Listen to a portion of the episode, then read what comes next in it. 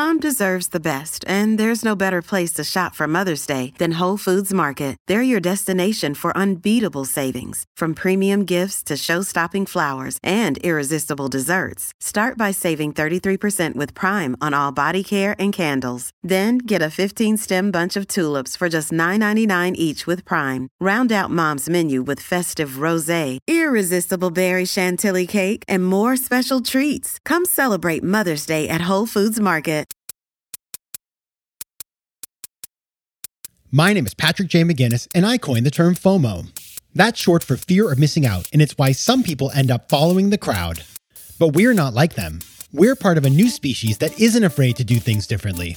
I call us FOMO sapiens. And this is the show where you'll meet people like us, phenomenal FOMO sapiens, to learn how they find the courage and the ideas to live exceptional lives.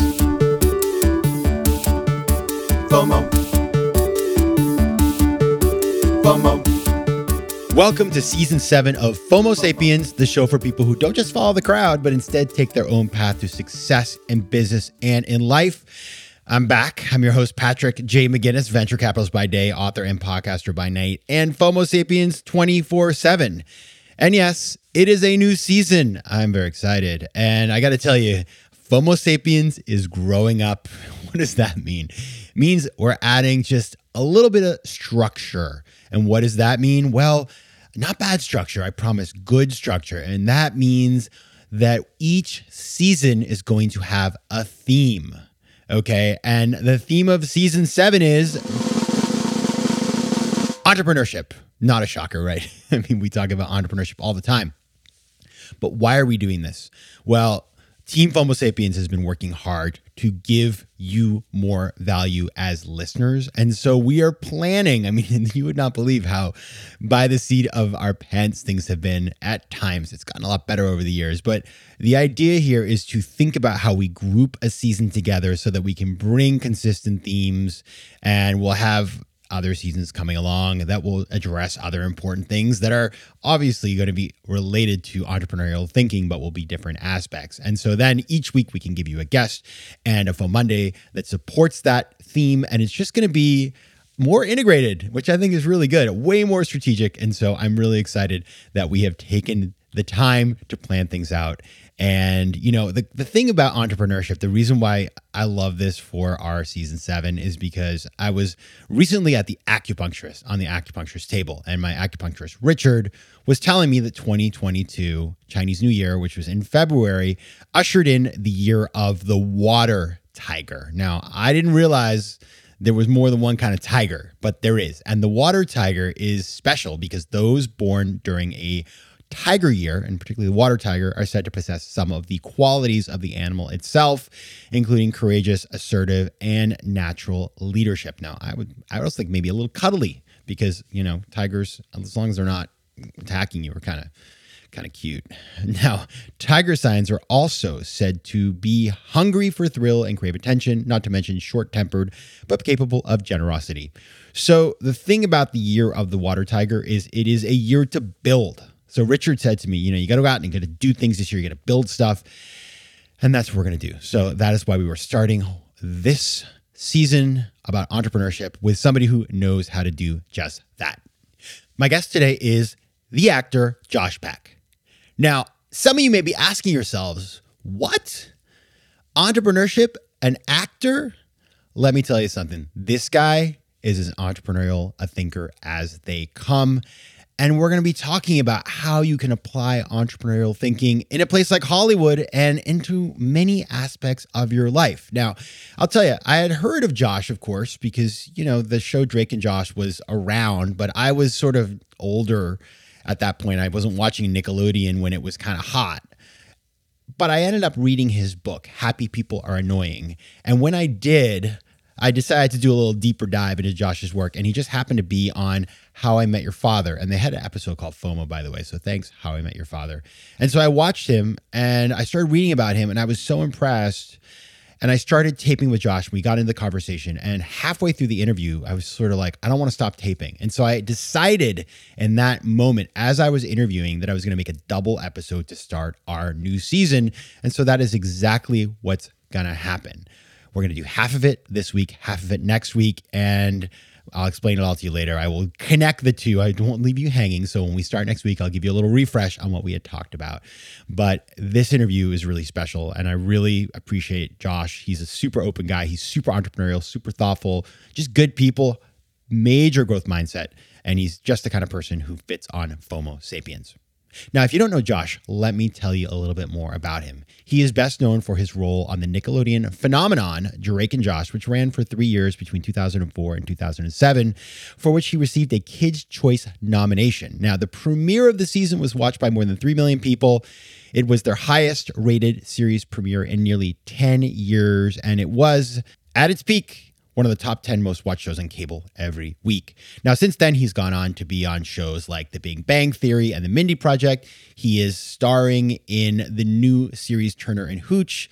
He's on How I Met Your Father and on the new iCarly reboot on Paramount Plus. So this guy is everywhere. And he's also big on the socials. You can find him on Instagram, TikTok, Facebook, Twitter, and YouTube, where he has more than 32 million fans across all of those networks. So here's what we're going to talk about today. Here's the the meat.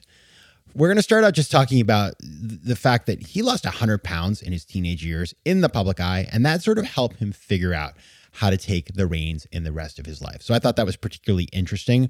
We're going to talk about what it's like to be a child actor. And let me tell you something the FOMO versus the reality in that world is pretty interesting. The fact of the matter is, he didn't make a lot of money. He has no residuals. So, all the things you, you think you see when somebody is in the public eye like that, whether or not they're able to actually build something sustainable, it's a whole different question.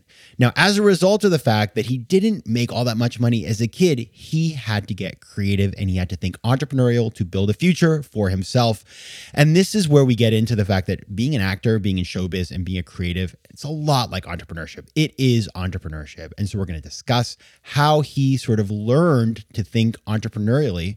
And we're going to talk about his early pivot to social media, particularly Vine, where he got started monetizing himself, his persona, his kind of comedy, all the things he's good at online before a lot of other people did that. So he was early to the game.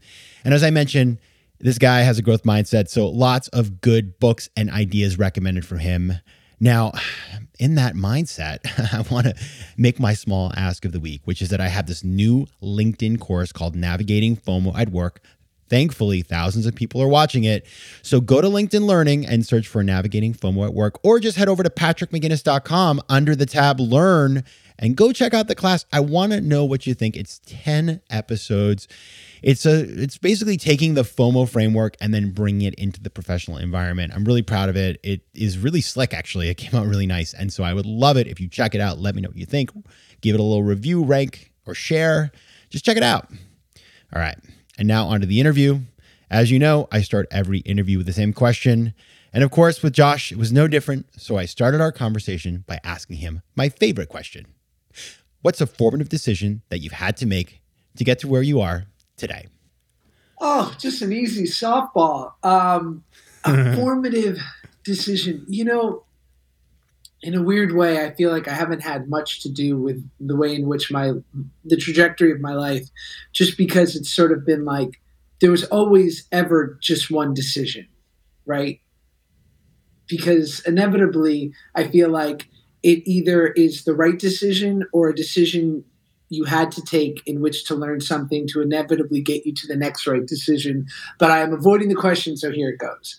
I I think it was you know at, at 17 years old I was 300 pounds, and I had been sort of um, I'd had this sort of phantom menace throughout a lot of my life, which was this idea that like if I didn't lose weight, if I didn't contr- take control of my life in this one way, you know, literally and metaphorically, that I, I would never be able to take the reins of my life. Like, you know, mm-hmm. Jocko Willink talks about waking up at 4 a.m. because it's like the first decision you make for the day that's uncomfortable. And if you can conquer that, then you can conquer making your bed and then conquer your workout. Like, do something that will beget the rest of the right decisions you make similarly, I feel like at 17, I had to make that leap and start this sort of weight loss journey where I lost 100 pounds. And everything that came from my life after that was a direct result of, of taking the reins in that moment. Okay, so that personally resonates with me and the reason why and I don't even know if I I don't really talk about this that often but when I was a junior in high school I lost around 50 pounds. Wow. and so and now you make the point in your book uh happy people are annoying and this is super fair that like you did this while you were like in the public spotlight. I was just in Sanford Maine um, running on a dirt trail behind my house because I was ashamed to be seen jogging in front of my house right which is like but so so and i think it's funny like when in my section at harvard business school the amount of people who had had big weight losses was surprising actually. You know it's and I, I think it's a driver because you go through that and then you have this like chip on your shoulder maybe but but it is it's a very uh it's an answer that i appreciate because you know i get it right? And i think many people listening do. Yeah, I, I think weight is very specific because mm-hmm. There's a lot of ways in which you can fake good throughout your Mm. life and present a outward picture that's that's quite different than than any inner turmoil that's going on. But weight is certainly an is an immediate manifestation of what's going on inside for many people. I don't want to project because when I grew up overweight, there was so much less body positivity and this idea that like all shapes and forms are beautiful, and we've grown so much since then. So I, I know that my story isn't everyone's, but particularly for me, it always felt as though I walked into situations at a disadvantage because people made a snap decision about who I was, that I was sloven, slovenly or unreliable or lack self control, and thus that would present itself in their dealings with me. So I, you know, had this this chip on my shoulder from as far back as I can remember, and I would imagine for high achieving people too that you know they have similar chips, especially those who are able to get to uh, Harvard Business School and didn't slum it at Wharton. Am I right? FOMO. Quick math. The less your business spends on operations, on multiple systems, or delivering your product or service, the more margin you have and the more money you keep. But with higher expenses on materials, employees, distribution, and borrowing, everything costs more. So to reduce costs and headaches, smart businesses are graduating to NetSuite by Oracle. NetSuite is the number one cloud financial system, bringing accounting, financial management, inventory, and HR into one platform and one source of truth. With NetSuite, you reduce IT costs because NetSuite lives in the cloud with no hardware required, accessed from anywhere. You cut the cost of maintaining multiple systems because you've got one unified business management suite. And you improve efficiency by bringing all major business processes into one platform, slashing manual tasks and errors. Over 37,000 companies have already made the move, so do the math. See how you'll profit with NetSuite. And with rising prices everywhere you look, you gotta do the math and save money. Good news, by popular demand, NetSuite has extended its one-of-a-kind flexible financing program for a few more weeks. So head over to netsuite.com slash FOMO. That's netsuite.com slash FOMO. netsuite.com slash FOMO. Tudo bem, meus queridos Fomo sapiens? Now that right there was Portuguese, and as you know, I love speaking foreign languages. But I'm not alone. One in five Americans have learn a new language on their bucket list. If that's you, make 2024 the year you finally check it off that list with Babbel, the science-backed language learning app that actually works. Don't pay hundreds of dollars for private tutors or waste hours on apps that don't really help you speak the language. Babbel's tips and tools are approachable, accessible, and delivered with conversation-based teaching so you're ready to practice what you've learned in the real world. Now, FOMO sapiens, you know I speak four languages, and it takes work to stay on top of them, especially with French. C'est difficile. But with Babbel, I'm able to practice practical conversations that I can actually use in the real world. Here's a special limited time deal for our listeners. Right now, get up to 60% off your Babbel subscription, but only for our listeners at babbel.com slash FOMO. Get up to 60% off at babbel.com slash FOMO. That's spelled B-A-B-B-E-L dot com slash FOMO. Rules and restrictions may apply. FOMO. so one of the things that so I, I read your book with great interest and um and it's people should check it out because it is it's i'm not just saying that i liked it a lot. And uh, w- one of the things that struck me is it's kind of like one of the themes is like fomo versus reality. It's like you're on tv you're on a top show on nickelodeon which you know is is that's no that's no small thing. And it looks so good and the filters are there but then there's the reality that's like life is life and like you know you still have to like get up and like do all the things and like you know there's always a separation between what other people see and what we see in our own lives so i want to talk about that a lot today but let's start just paint the fomo part like tell us a little bit for you know people who may have heard your name and but you know they maybe they weren't you know they haven't watched your shows or whatever. Tell us about like the kinds of things that you were doing, that the fun and the exciting, like kind of the upside, the FOMO of it all. Well, I think what's a great example, and this does apply a little bit more to people who are who are familiar with me or who grew up with me, but I get questions now, which is like when Drake and Josh was at its height, what was that like? Mm. And I want to say uh, it's more popular today than it ever was when we were making it. You know, when I was a kid, I was on Nickelodeon, which was the dream for me because it was my favorite type of television. I was on the Amanda Show originally, which was like broad sketch comedy for kids. And I grew up a total shtick machine, emulating the Fresh Prince of Bel Air or Robin Williams, or you know, t- retelling jokes I'd heard my mom tell. So I loved being big and broad and funny. So I had this great job where I got to do that every day but you weren't leaving and having you know paparazzi follow you. I was going back to my apartment complex in my two bedroom apartment with my mom playing hockey with a buddy and then you know eating microwave pizza at, that his mom prepared. So in many ways it was a saving grace because i didn't have to deal with such like insane stardom and and and a lifestyle that was altered so dramatically. But in the same way i want to tell people like whatever you think the show was it wasn't like today where if you were on Stranger Things and it aired on a Friday night, by Monday you had 20 million followers and you were kind of delivered as an actor. Uh, there was no social media. So when the show was over, uh, we didn't sort of have anything that we could take with us that was a value system. There's no residuals on kids TV. I mean, I talk about this in the book, but I'm giving it all to to the to the FOMOs. Like there's no residuals on kids TV and it doesn't pay great, which is is not the biggest deal, except that in no way were you set for life in the way that you would be if you were on Modern Family or Two and a Half Men. And so I think a lot of people were like, "Don't you miss those days?" And I say it was great, but it was incredibly challenging, and I had to pre- be prepared for what was next. So I think that's kind of like the ultimate FOMO. Yeah, I, that's fair. I, I, I didn't know that by the way because we do think that we think you're you're a household name, you know, mm. in among a certain set, and therefore you're good to go. But we all know, of course, that like especially children actors suffer because there is all the uh, the red carpets, and I'm sure you got invited to like the Kids Choice Awards and all that stuff that like any kid would like literally like throw their family in a blender to be able to do themselves. I mean, that's dark. Sorry, I, I, would draw that. But but, then, but if you're gonna do it, make it a Vitamix. Am I right? You, you, exactly nice right. High, high, quality for not the people, not a Hamilton Beach. no way. And then you know. Everybody assumes that you're loaded and that your life is perfect, and you're like, "Yeah, listen, at listen, I'm saving money, but it's not like you are set for life in the way that other people think. And so that is that is the truth. Now, in terms of just like I also imagine that we just talked about you grew up, you know, you were a bigger kid. I don't know the, what the proper terminology is, but Me like either.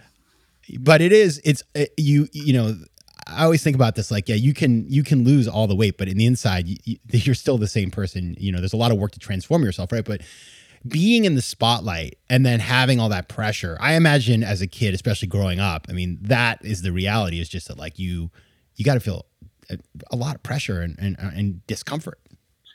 Absolutely. I mean, as I said, like my awkward teenage years were in reruns. So I was sort of followed by my origin story. And it was, and I talk about this in the book, uh, you know, in some ways you're so loved and revered because people fall in love with you. They marry themselves to the first image that they fell in love with. And also, at that time specifically, the funny fat guy was like, it was almost like a branding. Like, it was almost like great packaging. Like, oh, he's big and funny. Like, I know what this is. I love what this is. I loved Belushi. I love Chris Farley. I love him. John Candy. Like, there was something so, and like, obviously, those guys were geniuses. And I would be lucky to have even a tenth of what they had. But it was also like I was joining this club and the only prerequisite was your girth and mm. and so dealing with this idea of like honoring that I had to risk not being as successful because I was joining the ranks of guys who were just like typical looking instead of this great niche I had carved out for myself. I was in one way abandoning that, and that was nervous making. I was also sort of following my joy and what I knew I needed to do for myself, regardless of my work. Um, and then dealing with this side of it, which I was never expecting, which was there were certainly people who were incredibly resentful that I had taken away this guy who they had fallen in love with. Um, and people don't love to be forced to reflect on their own issues and maybe where they could stand to make some changes. And so once I lost all the weight, a lot of the comments were, You were funnier when you were fat, stop trying so hard. And it was certainly a lot to deal with mentally from what I just thought was something I was doing for myself and my cardiologist. Wow. That is, it makes sense, um, but it's tough. It's tough. And, and, you know, the, one of the reasons why, why, you know, your story resonated with me is because y- your arc reminds me of the arc of an entrepreneur because, and we'll go through some of these moments, but like you've, you kind of had, the thing about being in, in this business that you're in is that there's no predictability. You can't plot a path forward. Like everything has to be like no actor is like, well, in seven years, I'm going to be doing a Star Wars, you know, trilogy. It's like at any minute it can go away. Just like an entrepreneur you have to Mm. build something and you have to be creative and resilient and always looking around the corner and building alliances. And it's it's it's a full-time thing right? And it's not just like your agent calls you and is like okay well here's like an incredible role and you can just do this. So what i want to do is kind of go through that some of the moments that you know i learned about you as i read this book. And the first one which i thought was like the it's like the the petit entrepreneur is when you walk up to the president of Nickelodeon and ask him to put you on a show. So take us, tell us that story and kind of where your head was at at that moment. Oh man, um, I, I would love to. I, you know, I was 12 years old. I was doing stand-up comedy in New York because I was never going to get, you know, any confidence or self-esteem from Little League. So I had become this like young stand-up in New York, auditioning constantly for Nickelodeon because I had exactly what they wanted. I was chubby, funny, and ambitious, and every day I would find myself either auditioning for a commercial or a TV show or a movie. And I wound up booking a movie for Nickelodeon, which was called Snow Day. And it starred Chevy Chase and Chris Elliott and Jean Smart. So I'm on set. I'd never even been out of the country. Now I'm in beautiful, you know, Alberta, Canada. And I was doing some of my jokes for just this nice, like middle-aged guy who was a great audience. And when he walks away, my wife, my my mom, wife, that's Pavlovian. My my uh, my my uh, mom sidles up to me and says, uh, "You know who that is? That's the president of Nickelodeon." Now, at that time, there was one show on Nickelodeon that was like the holy grail for me, and it was called All That, and it was like sketch comedy SNL for kids. And I never could get on it. I'd auditioned maybe eight times. My mom said, "You should tell him that you want to be on All That." And the chutzpah that I had to tell this guy who was the president of Nickelodeon, Albie Hecht, who would eventually go on to be the president of many networks, that I, Josh Peck, president of nothing, that I should be on one of his TV shows. I don't know how I had the guts, except that I was like 12 and was literally a comic, like a kamikaze pilot who blacked out and just said, you know, I'm going to do this for country.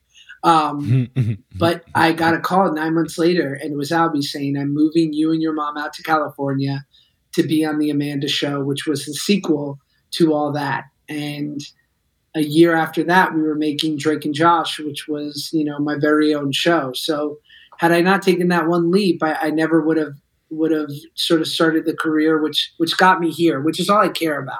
FOMO. FOMO. That's a great story. And, and it is, it's incredible how like this one, I mean, a lot of times I like to talk about the fact that like one decision, there's no one decision that drives a life. Like we, we make one decision, you open the door to the next set of decisions.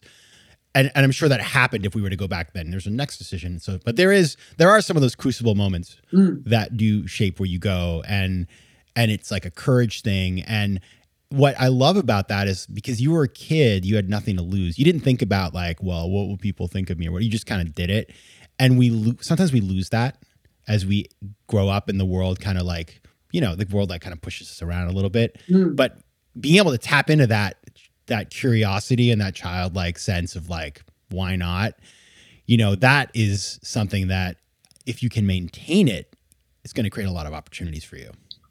You're so right. And I, you know, I was recently reading Robert Greene's new book, The Daily Laws, and it's basically every day it's sort of a passage from one of his books, be it the 48 Laws of Power or Seduction, what have you, and him sort of like giving you something, a, a takeaway for the day. And of course, in, throughout January, um, it was just a lot of like reestablishing your connection with the thing you did before money was at play or all the stakes of being a grown up was weighing on your shoulders? Like what did you love without you know reservation? And and i think that's a big part. And, and you know i was lucky enough in, in the vein of entrepreneurship when i had my podcast i interviewed Daymond john and gary vaynerchuk. And i i asked them both how long do you mourn a loss? Because I can really take things personal and feel like when I when something doesn't work out, it's it's but a preview of more bad to come. It's like a harbinger of like what's about to get even worse, or oh, it didn't work out because they know my worst suspicion about myself that I'm no good.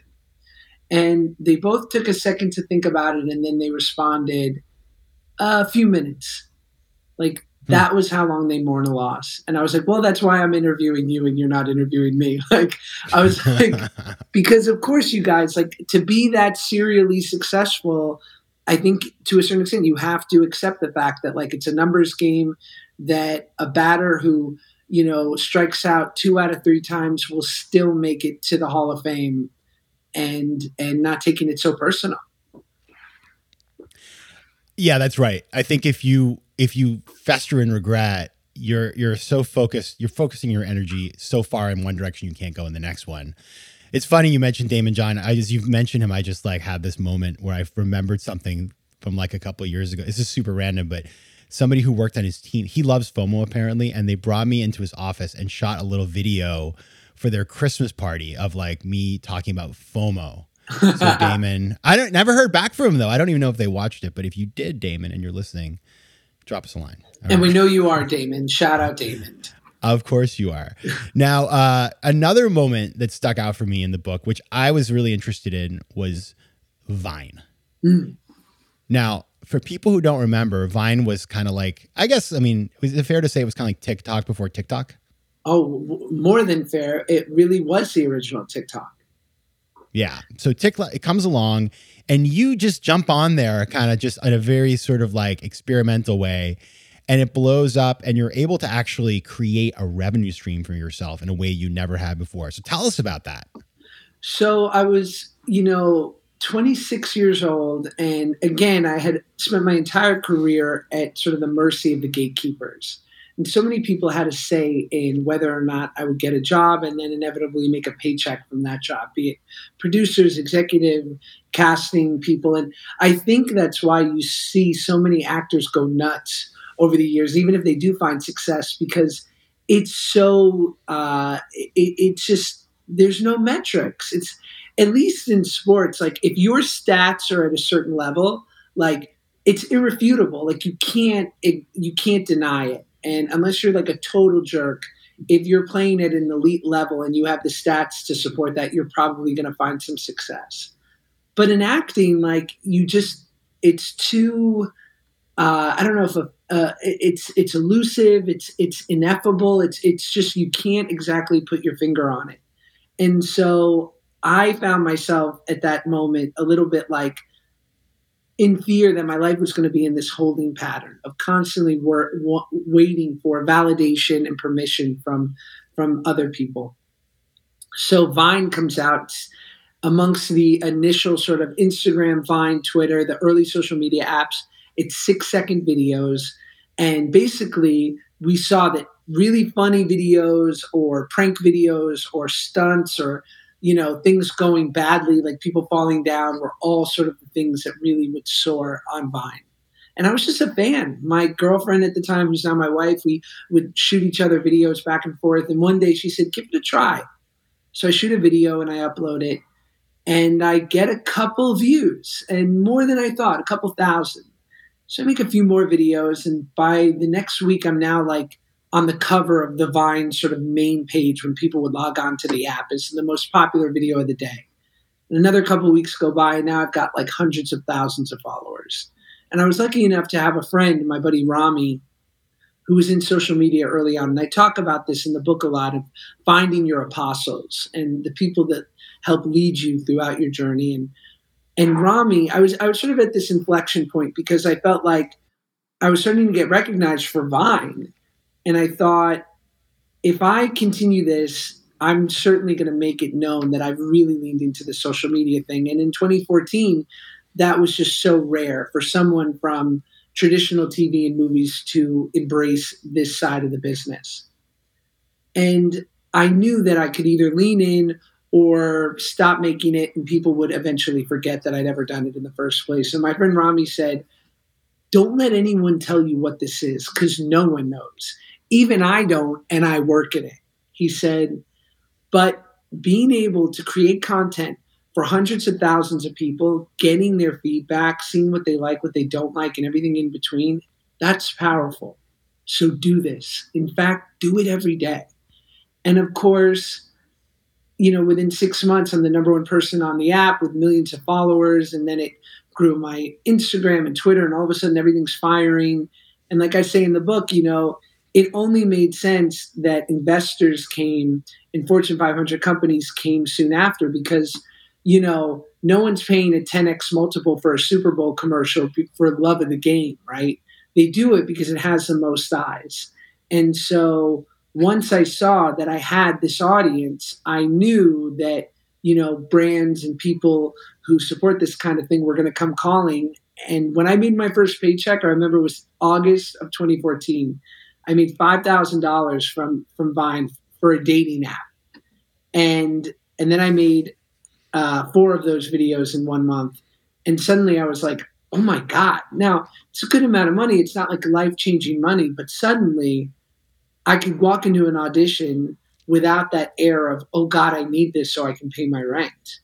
And I've leaned in ever since. All right, we're going to stop right there. Obviously, we're in the upswing. Things are looking up, but life, like entrepreneurship, has many ups and downs. And next week, we'll start with exactly that. What happens when Vine, this new exciting place where Josh is building a persona and monetizing his skills and talents, disappears at about the same time that his TV show Grandfathered is canceled and he just has to pivot and figure out what is next. And it's a fascinating discussion. We will also talk about the mental health challenges that he encountered on his journey and how he dealt with them and what he learned.